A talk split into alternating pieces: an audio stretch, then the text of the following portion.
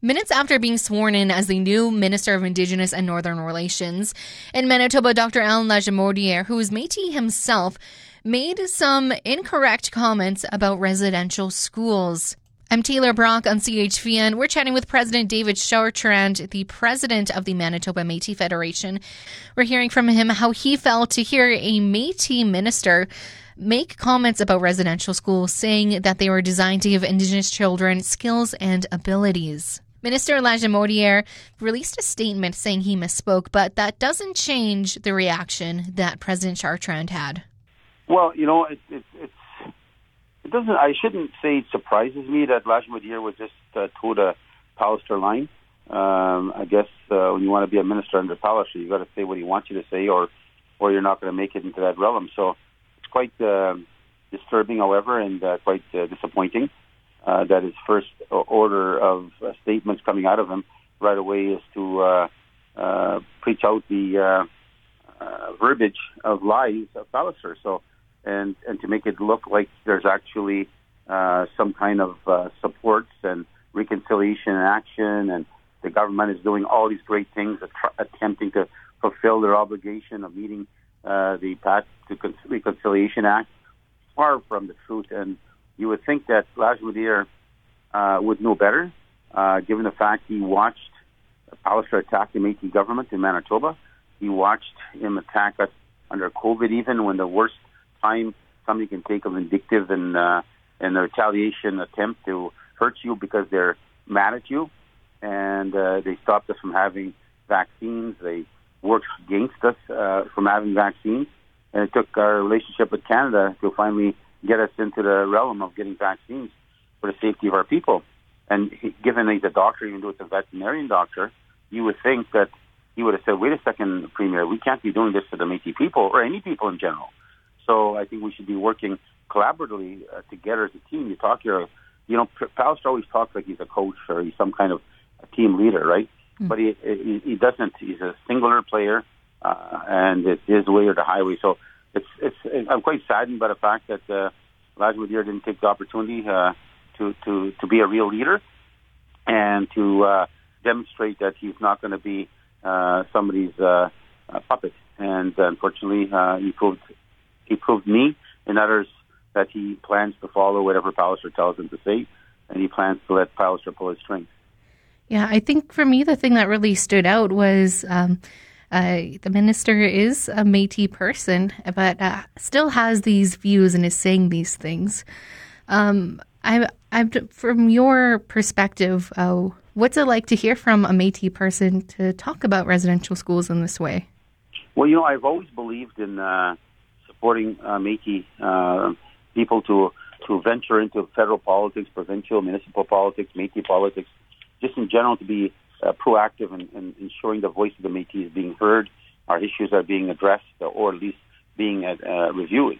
And, uh, you know, when, when uh, Lagimodière first got elected, he came to our gatherings and, uh, you know, spoke highly about his Métis family and his history, and, and we praised him openly in, in our large gatherings and said, you know, we look forward to uh, a working relationship with the Métis being having a voice in the Conservative Party. Uh, but uh, within days and months, his voice was silent. And uh, as soon as Pallister started the war against the Métis and actually started to really viciously attack the Métis and cut everything, cut all our funding, uh, he, cut, he, cut a, he attacked our hydro deal. He blamed us for a lie that he publicly stated was the hydro board resigned because of the uh, deal he canceled with M F, which was not true and was later confirmed by Sandy Riley, the chair of the hydro board. This is not true. That's not why they resigned, but he did not want to take the responsibility. And following that, it's been fight after fight after fight, an attempt to uh, even, and no attempt to even recognize uh, our history. Like if you look at Riel and the Métis people found his government, found his, found his province, uh, Pallister would not even acknowledge that. And, and and there's Lagimodière silent, silent on an issue that affectly, affects him directly. And and, and and one of the things that uh, I see that maybe uh, Lagimodière's uh, maybe walked out of his culture somewhat, because in our culture, our elders always teach us never forget where we come from. Always. They always remind us, that means don't ever forget where you come from. So Lagimodière obviously uh, you probably born Métis, definitely born Métis, but he's uh, now been born to the Conservative family, uh, and, and the Métis are no longer a priority for him. So, but that's a legacy he's going to have to heed for the rest of his life. Remember, these these positions in politics don't last long.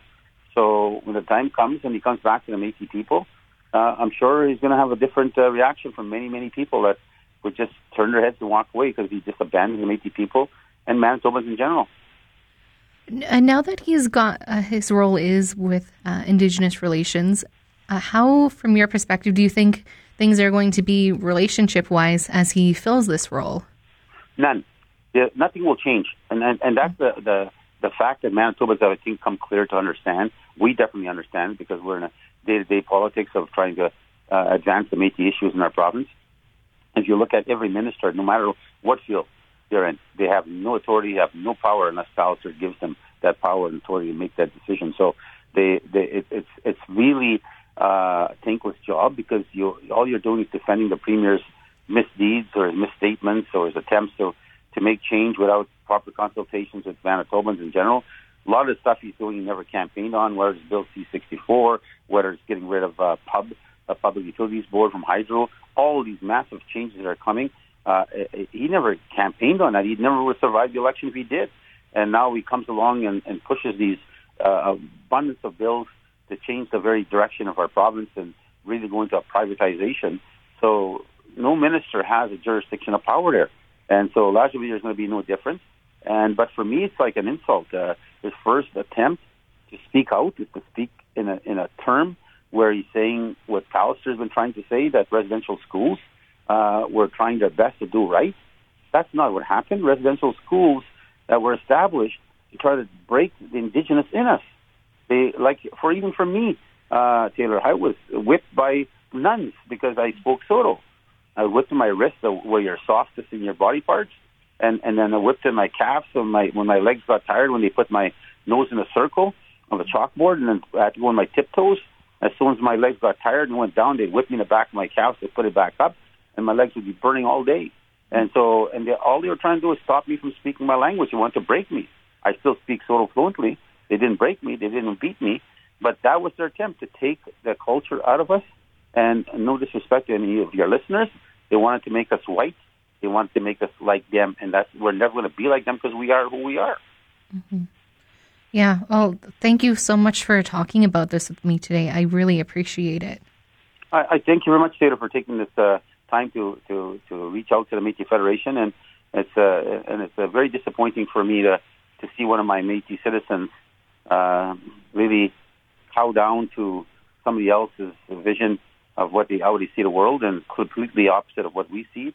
And uh, for Lagimodière to give up on his people, to abandon his people uh, and, and sit silent all these years, hoping he's going to be appointed as a minister, selling down his principles and definitely selling down his nation. It's unfortunate. And uh, for me, I have uh, no, I, I will spend no or waste no time to try to have a meeting with Mister Lagimodière uh, because he has no authority and power unless Pallister says he can. And I'm not going to wait for Pallister to be pulling a string uh, as a puppet to tell him that he can actually meet with me and do business with me. So I'm not going to sit around and do that. I, I waste, I'll waste so much time. I have better things to do to lead my nation forward and to help my people in the struggles and, and aspirations they all all have for, for themselves in this province. So Mister Lagimodière can play his game with Pallister, and at the end of the day, he'll be, he'll be judged differently. Mm-hmm. Well, thank you again, and I hope you have a restful evening tonight. No, I'm sure I will. I Good. I, I stand hard, hard on what I believe in, Taylor, and uh, and I, I call it I call something straightforward. I do not beat around the bush. And uh, my, my history is shown who I am, and what I speak I speak on matters that uh, clearly sometimes may not be um, as uh, um, fortunate the situation to be putting somebody making feel um, uh, disappointed in my statements towards them. But I'm not going to lie to the people. I speak the facts and I speak the truth. Mm-hmm. Well, thank you again. Uh, bye. Thanks, Taylor. Okay, thank you.